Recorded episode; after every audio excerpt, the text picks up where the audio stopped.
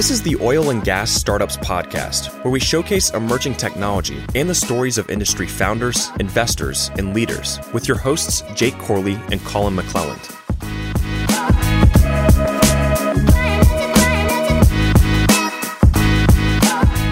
What's going on, Wildcatters? Welcome back to another episode of the Oil and Gas Startups Podcast. Colin's out. He ate the green chilies in New Mexico, tore his stomach up. So it's just me and uh, me and Kevin from Jet Rock Analytics today. What's up, man? Hey, how are we doing? Doing good, bud. Are you from Houston? I did grow up outside of Houston. Okay. Uh, shout out to Pecan Grove Okay. Uh, okay. yeah. Where, where you at now? in Austin. Okay. Yeah. You So a lot of, lot of oil and gas data in Austin. Yeah, tons. Of, I mean, obviously you get the, the big guys out there. and You get Enverus, formerly Drilling Info, office out of Austin. Yeah. And to go right. So I used, me and my co founder, we worked at Drilling Info before starting Jet Rocks. That's Really? our, that's our pedigree. Yeah. Ah, okay. Yeah, this okay, that makes more sense now. Okay, really quickly. So before we get into that, what is what is Jet Rock Analytics for everybody listening? Yeah. So Jet Rock, what we do, we work with mainly with upstream oil and gas companies with with the goal to help them manage what they measure. Is the real simple version of that. So, uh, the uh, operators they, they have data divided up among a bunch of different data systems. You have your accounting data, your field data, geology, land. Uh, what we we do, we come in, we act as the analytics group for that company. So we're like the connective tissue that brings all those different data sets Mhm. together uh, into a centralized location. And then like my half of the company is to put analytics on top of that, whether that's uh, interactive business intelligence dashboards like through Spotfire or Power BI, or uh, there's definitely a group of people that just want like alerts in their inbox, like PDF or Mhm. Excel based. And so we do all that.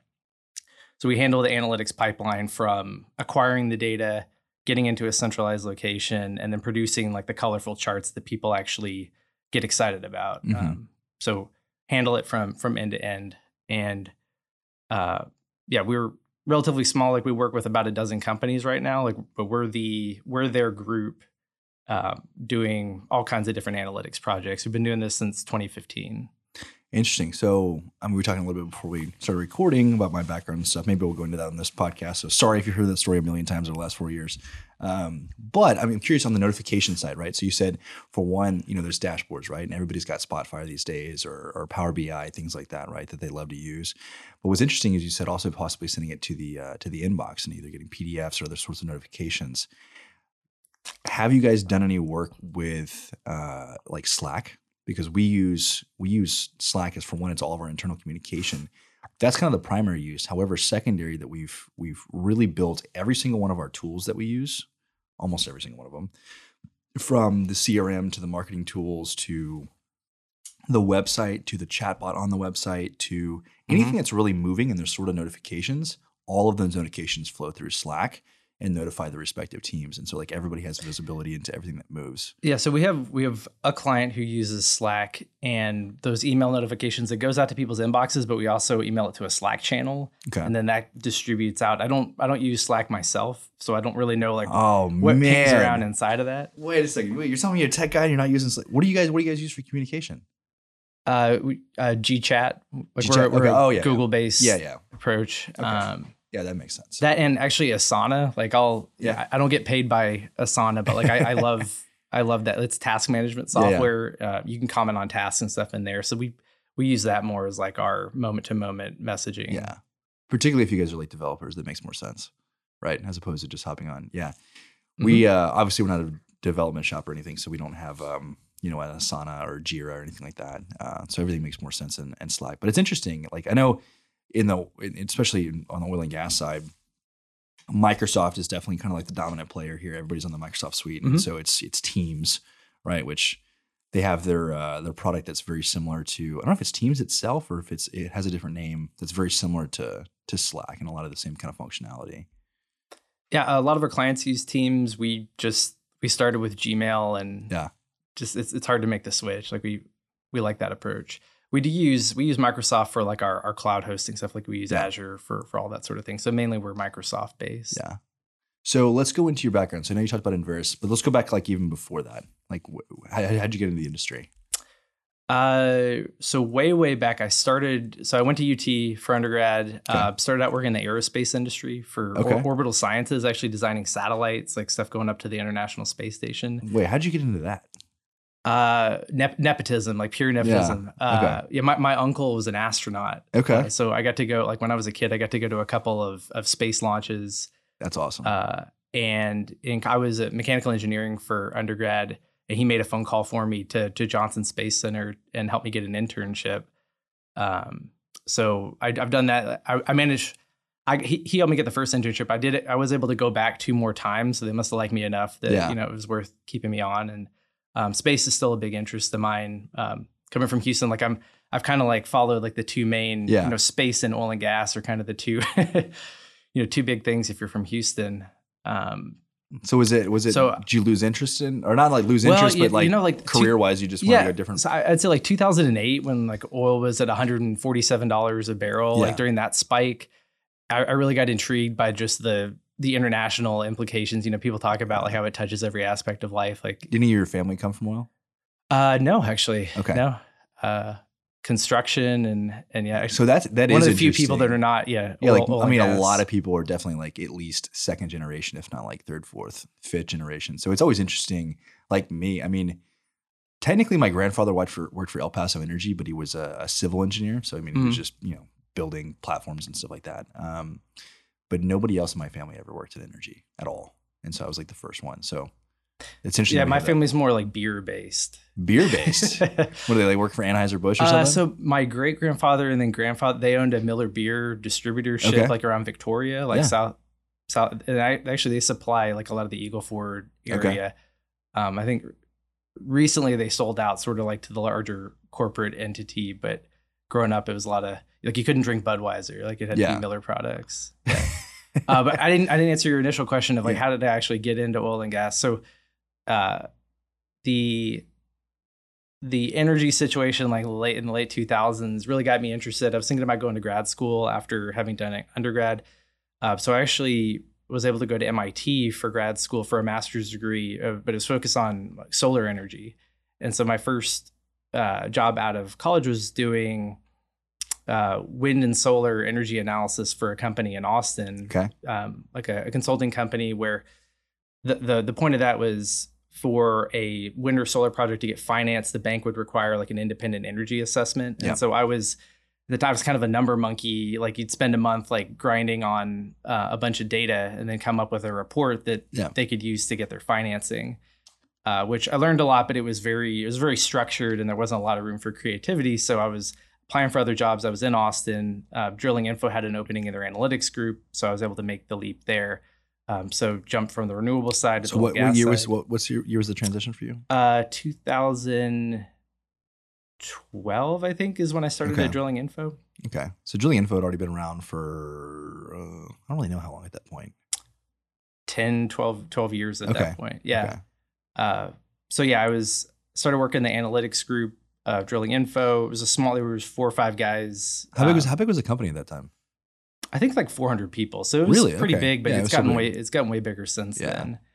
Uh, and I I shared like a, a cube pod with Justin Birmingham, who's my co-founder at, Okay. at Jet Rock. So we would both get in kind of early in the morning before most other people, and so we'd have, uh, you know, both time to you know work work on projects that we were both involved in, but we were also able to just kind of talk about a lot of different things in in life and that sort of thing. We formed, uh, you know, a good working relationship there. So eventually, Justin stepped out on his own Okay. to start doing consulting. Uh, so Justin is more uh, he's more of a data engineer. So okay. building ETLs, writing views to bring different uh, data sources together. So he does that work and then feeds it to me, and I'm more the the I call myself an analytics engineer. Is kind of the title that I've uh, you know I've bounced around with a couple of different ones, um, but I'm the one who like makes like the pretty charts and dashboards. Um, but you know, shout out to Justin. Like you can't you can't do any of that unless you do like the 75% of the work to get the data right first. Um, so Justin and I worked together. He yeah he went off um, to start consulting for uh, an upstream operator.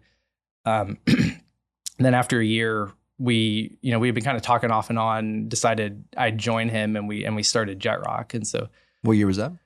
Uh, 2015. Okay. So yeah, we're we're seven almost eight years into it. Great time. Everything's crashing in 2015. Uh, it hadn't. It, it it it started crashing. I feel like it really started crashing like six months after we started. Yeah. Um. So yeah, I mean, it's it's kind of been cra- like it's never not been crashing, right? Like Yeah. as, as soon as it stops crashing, it starts crashing again. Um, so we started out with one client. Uh, first couple of years, we were mainly doing like business development type work with public data sources like Mhm. Enverus, IHS, those sorts of things, helping companies um, evaluate op- operators, acquisitions. What are people doing with spacing? Mhm. Uh, you know what landing zones should be be targeting, EURs, all those sorts of things. Definitely still do that, um, but in the last three three years or so, like the industry has very much shifted towards uh, internal data analysis. So that's like we call it financial and operations data, FinOps. Um, so that's tying together things like their accounting data with their reservoir engineering data, with uh, field cost estimates, tank volumes, their their land like expirations. Companies have so this gets into kind of like the main thrust of of what we do now is, uh, yeah, companies have these all these different data sources. So we don't we don't sell like a software package. We are a team that comes in, hooks all those different softwares together into um, a, a data structure in Azure that Mhm. that we've that we can come in and deploy. That's all fairly automated, or like we we can just come in and start hooking up things. But then we have a custom front end where if you want Spotfire, we'll build Spotfire. If your CEO is old school and he wants he has like an Excel format that needs to be matched, like we generate that and send it out to him. Um, because we've definitely found over the years, like there can be an initial wave of like business intelligence, like we're going to use these tools, and like the CEO might say that, and people nod their head, and and maybe a couple people do. Like there's definitely people that that it, there's a I get a ton of value out of that type of software, and so do people at there are people at the companies that do that, but there's also people who really they don't want to learn anything new, and they but they want to know which wells are down, which or which wells are underperforming, or uh, you know I need to know when we overrun our AFEs, that sort of thing. And so that's where we've several years ago we started doing both. Where if you just want like a nice, pretty PDF report that goes to four people in the morning, we generate that. Uh, you can have the equivalent type of work in Spotfire, um, so that you can kind of more dig into the details, which you can't do in a PDF report. But having both of those pieces uh, is really it allows you to touch a lot more parts of the company. Mhm. So how, how did you so the initial leap was that just kind of through word of mouth or maybe existing clients and stuff like that and then how does how does like BD kind of like evolve for you guys over time? The what do you mean the initial leap? The initial leap of going from you know you guys Enverus to, to doing your own thing, um, and you know you said your partner was already consulting with with an Mhm. E&P there, and then how did you guys grow from like beyond the one client? Yeah, so until a year ago, it was all word word of mouth. So it was, uh, we had a client, thankfully, like with like with steady, you know, steady initial money coming in, and then um, actually, so we have uh, several of our initial or early clients. We have a, a partner uh, who owns an IT consulting company. And he has a stable of oil and gas companies. So he Mhm. like when people express frustration about their data or want to be able to do more, he could say, "Hey, I know some people you can talk to." Yeah. Uh, and so he was able to help us get several early clients. Um, we've been able to return the favor since then of Mhm. like you know people that are our clients we can pass his way for for IT services. Um, so that was actually that was huge because you know a couple of smart guys in a room writing code does, won't sell a lot of products. Like if that's Yeah. if that's your uh, your main approach. So uh, yeah, so so Peter, the who, whose company is Robo IT Consulting Services, uh, he helped us definitely get off the ground. Uh, then we benefited a lot from just the expansion of the industry. We would have people who would be like a CFO or a COO of one of the oil and gas, like one of our current clients would leave, start a new company, get PE funding, and then Mhm. bring us in. Yeah. So we kind of rode that wave. Um, and then about a year ago, we actually hired a like a, a director of business development. Mhm. So actually focused on meeting people, meeting people, like eh, starting conversations rather than just them have you know occasionally they spontaneously Yeah. come our way. It, it, it's still a lot of word of mouth though. Like a, a new client that we're going to start with at the beginning of the month was just uh, you know somebody that we had worked with before. They had they moved on to another company. A conversation happened and then they called us. So Mhm. that's, I mean that's that's the best Yeah. marketing that you can get. It's it's hard to it's hard to hit the accelerator on Yeah. that because conversations kind of happen at their own pace. But um, that's we've grown, yeah, one company at a time. So like I said, we're we're working with twelve right now. Okay. Um, a year ago it was six. Uh, Like after like growth. the after the pan uh, when yeah when COVID hit and everybody pulled back, we lost I think two clients. So Mhm. we had been kind of like in the eight client range for a while. Um, but yeah, we've we've doubled in size in the last year. So that's What, what's the team up Been- to? What's what? How, how big is y'all's team now? Uh, we're seven employees. Okay. Yeah, nice. so we're pretty small team. Like we're very very focused on doing things efficiently. I mean, Yeah. we're all about automation, so there's not a lot of busy Yeah. work around to to bring on more headcount. Absolutely. Everybody, so work, is it mostly like like retainer basis or is it like on a project basis? it's a too? yeah, it's fixed fee. We've Okay. one of like the, the kind of the core like lessons of of trying to run a consulting business that we've adopted is like we don't we don't work on an hourly basis. We don't work on a project basis. Like we need to find customers that want to partner with us over really over the life of their company. And that's that's how it it generally works with our clients. Um that way yeah it- it's a it's a fixed fee every month just based on like the Mhm. sc- like the general scope of what we're working on. Is the scope usually the same across companies or is it different greatly? I mean, the main division is whether we're just doing FinOps, like the internal data analysis, or we're also doing business development work. So that would be helping them evaluate deals and, and Mhm. pulling in those public data sources. Um, that's the main dividing line. Um, but in general, we want it, the engagement to be as open as possible, where any idea or problem they have, they just email. Like we're, we want to be part of the team Mhm. um, as opposed to there's definitely other approaches where like every time a company needs something done they have to negotiate a scope of work and you know it, it ends up being this big like there's a lot of friction involved in actually getting that work done Yeah. so and i don't know if you're, you're old enough to remember but uh, with remember like america online used to be the Yeah. main thing there was a time where you paid by the minute and then they they introduced this new like for 20 bucks i think it was 20 bucks a month it was unlimited time and it like crashed aol because like once you remove that that sort of like oh like i feel the meter ticking people got a lot more comfortable in using it and used it way more um and that's the approach that that we take. It's like what people with their employees like you don't think about paying them like every hour. You're just you're a resource that we have hmm uh, to solve the you know the problems that our company has. And that's that's how we we line ourselves up. So are you working with E&Ps specifically? mainly. Uh, yeah upstream operators. Uh, we also we have a couple of mineral buying companies. Yeah. uh, we've we've worked with several uh, midstream companies in the past but the our main bread and butter are like pe backed upstream So that's that's kind of like yeah, that's like the bulk of what you guys are working with. Yeah, because I think you need to be big enough where you have a bunch of data and Yeah. money to spend, but not so big that you have like a 20 person analytics team that Yeah. that wants to do the stuff themselves. What are the so I mean you guys are in the weeds with these companies every day uh, and have been for for quite some time. What are some of the biggest challenges that you see that they are facing from from the stuff that you guys are seeing? Obviously from like the the tech side, the data side, things like that. And and how has that kind of evolved over the last couple of years?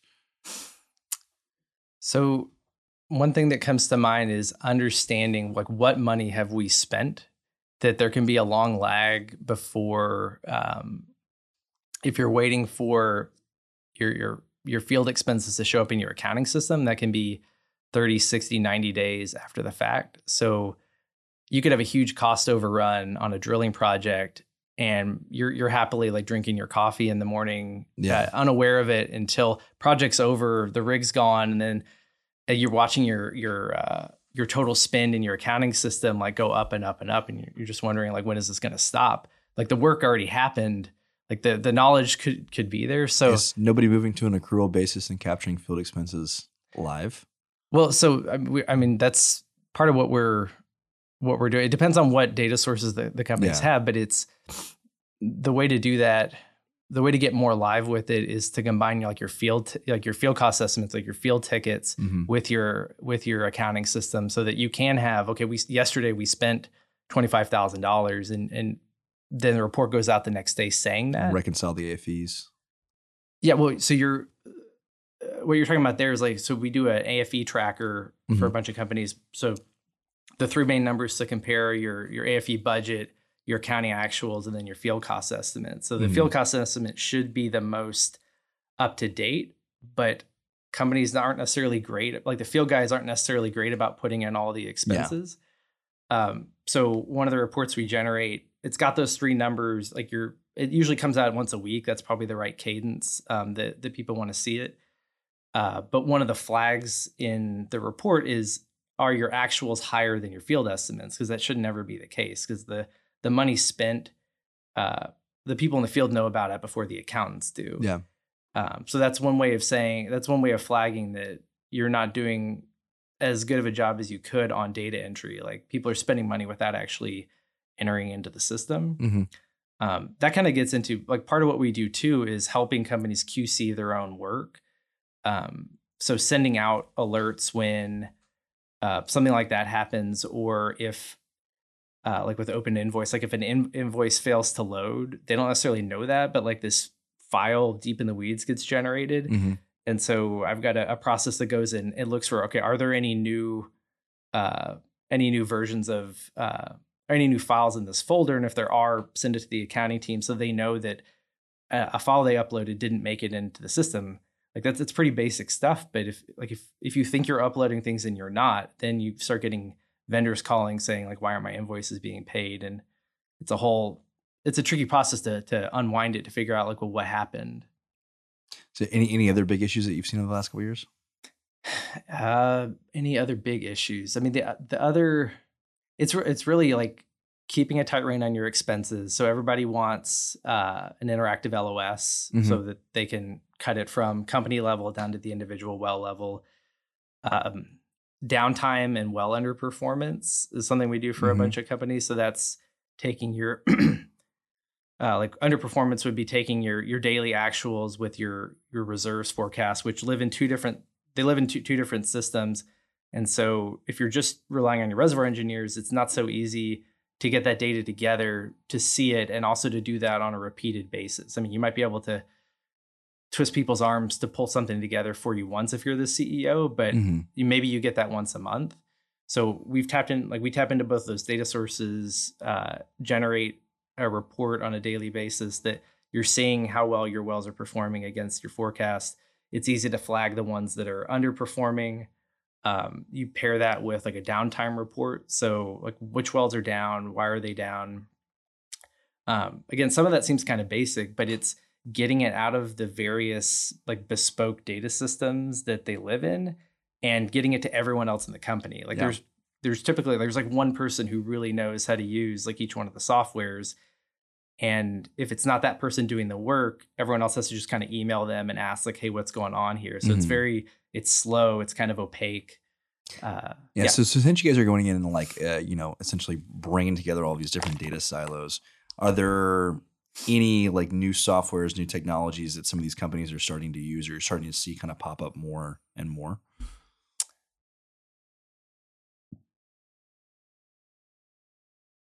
Um, hmm. So there's some new, like on the reservoir engineering side, you'll see there's some like older incumbents like ARIES and PHDwin mm. getting challenged by com- like ComboCurve. Yeah. Um, so you see new, so like every one of our clients has a different combination of data sources, and that's part of why there's a role for us. Is that yeah. if there was just one version of if everyone had just the exact same software, it would be fairly easy for like a really big company to come in and build like a connector, but everyone's yeah. got their own favorite things. Um, so other new softwares coming in.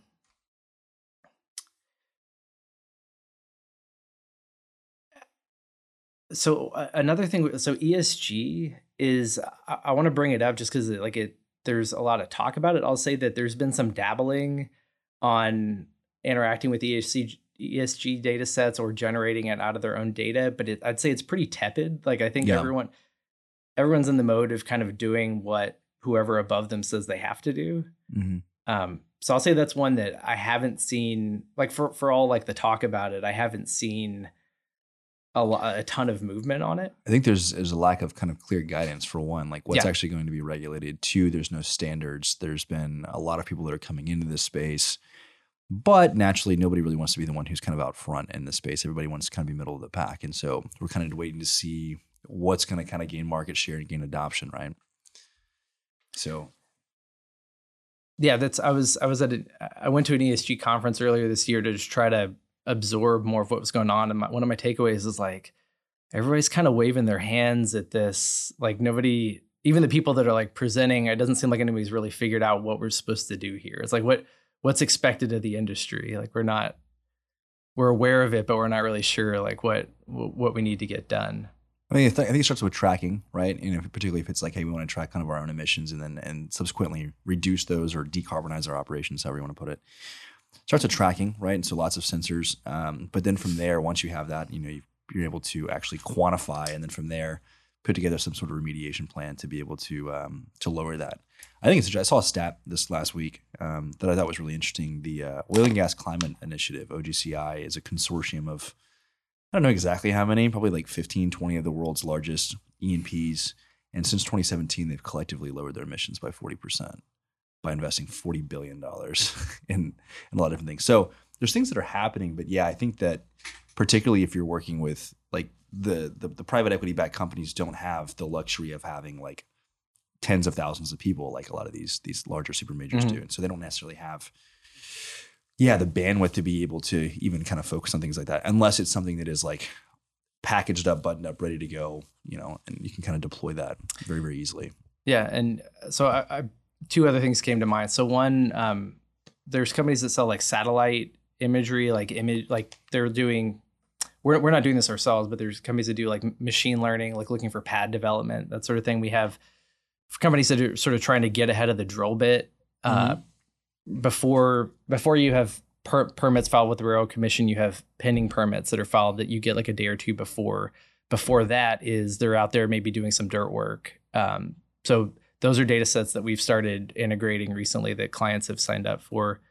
Um, I lost my train of thought again. Um, there was a second. And what's the other new thing?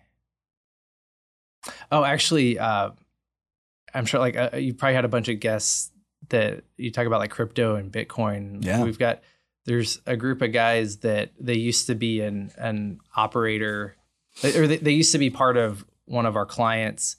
They've gone out and done more like like uh, crypto mining where we're still in discussions with them about mm-hmm. working, but it's it's a it's an oil and gas team that's transferred themselves over to to doing um, you know getting server racks and that sort of thing and and want to do analytics on server downtime. And like there's a lot of things that are analogous in the oil and gas space. The entire the entire bitcoin mining business model is very similar to oil and gas production. So instead of you know barrels that are flowing you've got terahash.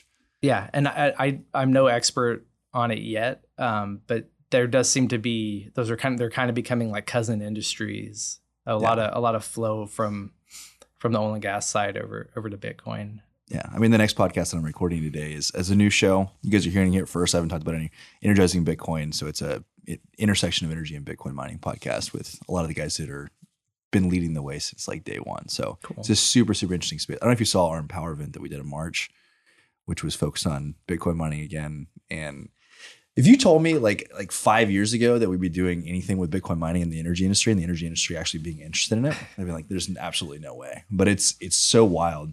I think that once you see the implications of of, of Bitcoin mining and being able to put it on uh, assets that are stranded or energy that is stranded, and it not only for one make it economical, but totally change the game. There's certain things that once you see, you can't unsee, and it's just a natural kind of relationship. And, and a lot of the guys that come from oil and gas are really the best suited to be these Bitcoin miners, right? They have like the, the technical acumen and the, the experience, particularly if you're going to be using something like flared natural gas to be able to power the Bitcoin mining machine. So I would expect that you guys will probably be getting a lot more interest, people asking you questions about that coming yeah. up.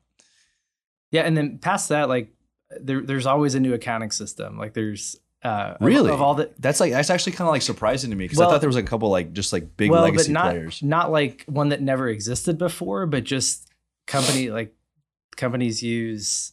Uh, there's just so some new ones. Um, so Qbyte is one that we hadn't heard never, of before. Heard like that. that's one. Yeah.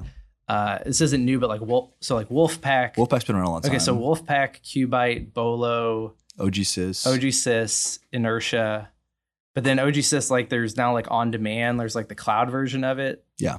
Um, so there's there's five or six different accounting softwares that we're used to working with, and then there's four or five reserves engineering ones. So it's part of the part of the the the magic to it is getting all those different sources, but then normalizing so that it's all it all comes back to like a, a set of core tables and and views that we can use to do what we normally do.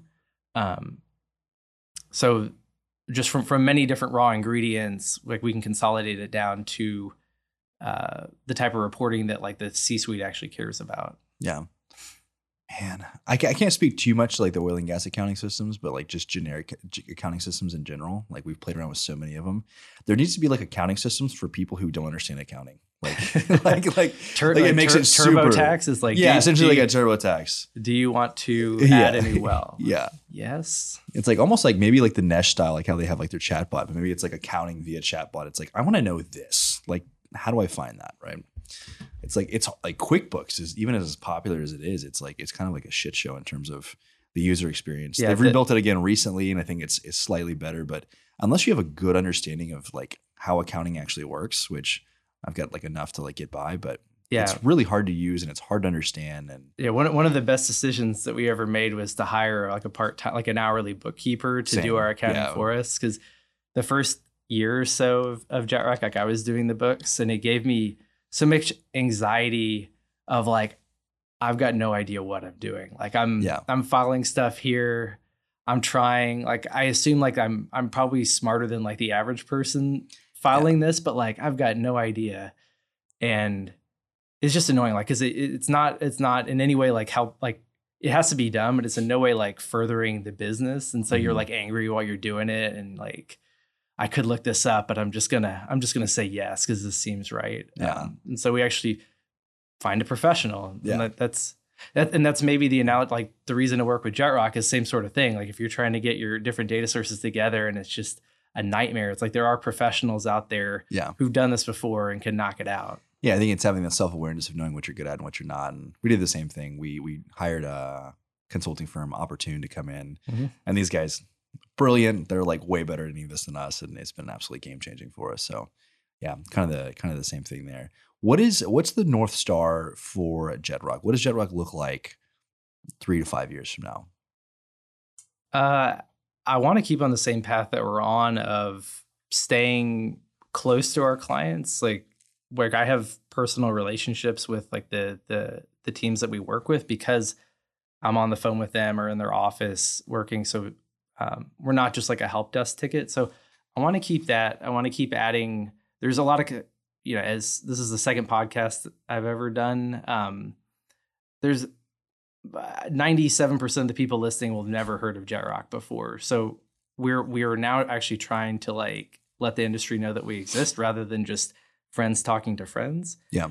Um, but I want to keep uh, I like the business model that we've landed on of steady engagements with a, a relatively limited number of of companies uh, suit like doing a bunch of different things. Like we're not just selling here's one widget for your AFEs or you know you can buy our software and that's just it forever because that's w- Justin and I like coming out of Drillinginfo we wanted it to be more custom and more useful because there's you know there's there's advantages to, to being a big company and, and producing software that everybody uses but it's it can end up being like useful to no one. Like everyone has it but it's not that useful to anyone mm. For what they're actually trying to Because do everybody has their own preferences of how they work, right? yeah, and everyone like everyone's got a different strategy. If Yeah. everyone had the same strategy, no one would be making any money. Like everyone has to kind of find their own own place in the industry.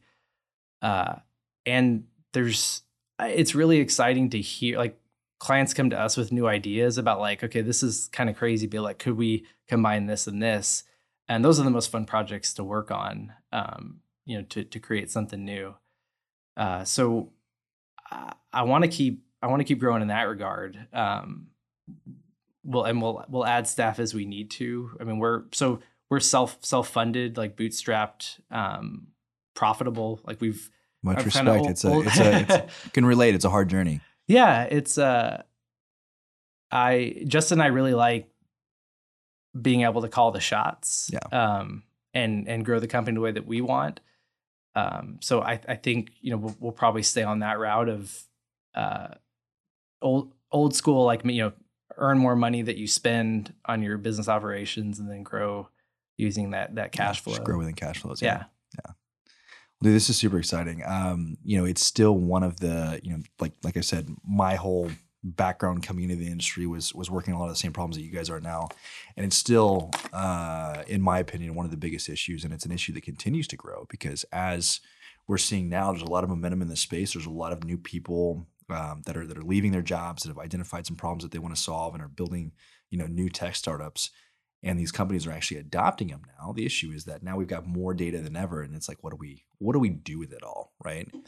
You said something about measuring earlier, and it's always like I think the question is like, what like do you measure everything? I mean, because we've we've kind of gone down that path. A lot of companies have gone down that path, or do you really hone in on what's like why are you measuring what you're measuring, and what is going to be the output? Kind of like for that, and there's like never been this much data ever, and it's going to continue to kind of like compound. So, I think you guys have lots and lots of runway moving forward as as the industry continues some, to grow. Some talk I listened to, like they talked about like the problem of data obesity, where if you if you measure everything, if you store everything forever, it can be impossible to find what you want. It's like, like kind of like a, becomes a like a hoarder Yeah. a hoarder situation. Um, and one of the way like a, a a philosophy that we have as we build things is like you only grab the data you need. Like there might be 50 columns in a, in a table, but if you only need three of them, only bring in three. And if the client tells you, okay, I want to add operating area, then you go back and get it because that keeps the whole data pipeline Yeah. lean. Um, it doesn't. I feel like that probably doesn't sound that profound, but it's easy to say, "Oh, we'll just bring in all the columns, like, and then we'll figure Yeah. out what we need." Uh, but then you end up like that slows that slows um, like project opening times down. It and it really when you're in a, a call with a client and you have like a 200 column table and you're trying to find the Wolfcamp B landing zone or, or whatever, you're and you're sweating bullets because you can't find it. You wish that you had been a little bit more selective about um, Yeah. you know what what made it into your data. But is anybody like, oh, like, but big data, we need all of this. There's insights that we can extract from that, or is that something that is so far like over the heads of like PE well they, they leave it to us they say here are here are our data sources and what i start with is like what do you like what end result do you want to see and then we work backwards Yeah. from w- which prior like what do we need to prioritize getting first which ta- like justin does the digging into the guts of it and figuring out what's in what table um, to bring it together um, but d- no one's demanding you know you have to bring in bring in all the data Yeah. So for anybody who's listening, how do they find you guys? Is it Jet Rock? jetrockllc.com Okay. is the website. Um, yep, you'll find our our info there. And you're on you're on LinkedIn. Your partners on I am, LinkedIn. yeah, everybody's on there. Kevin Kevin Thuot, T H U O T, uh, and also so Zach Howard is our director of business development. Okay. Uh, Yeah, I think Yeah. Zach's, Zach's the one I talked to originally. Yeah. yeah, he's Okay. he reached out. Uh, yeah, happy happy to chat with with anybody. I mean, it's it's good to know people in the industry, regardless of any kind of business relationship. So Yeah. we we're happy to talk and answer questions about data challenges. Awesome, man, dude. It was great talking. I love I love chopping it up over data. Yeah. Still, all these years later, it's something that's still I'm yeah, super it's, interested it's, in. It's it's only getting bigger. Yeah. It's continue. It's continuing to become a larger problem. So I think you guys are, are very very well positioned to to continue to grow through that. So Yeah, Awesome thanks. Good to meet you. Yeah. Absolutely. Guys, if you like the episode, take two seconds. Um, just open up your email, put a link in there, and share it with everybody that you work with. That's what we want. And uh, I don't know when this episode is going to go out, but we will see you guys. Uh, if it's not at Fuse this year, it'll be Fuse next year. So take care. See you guys in the next episode.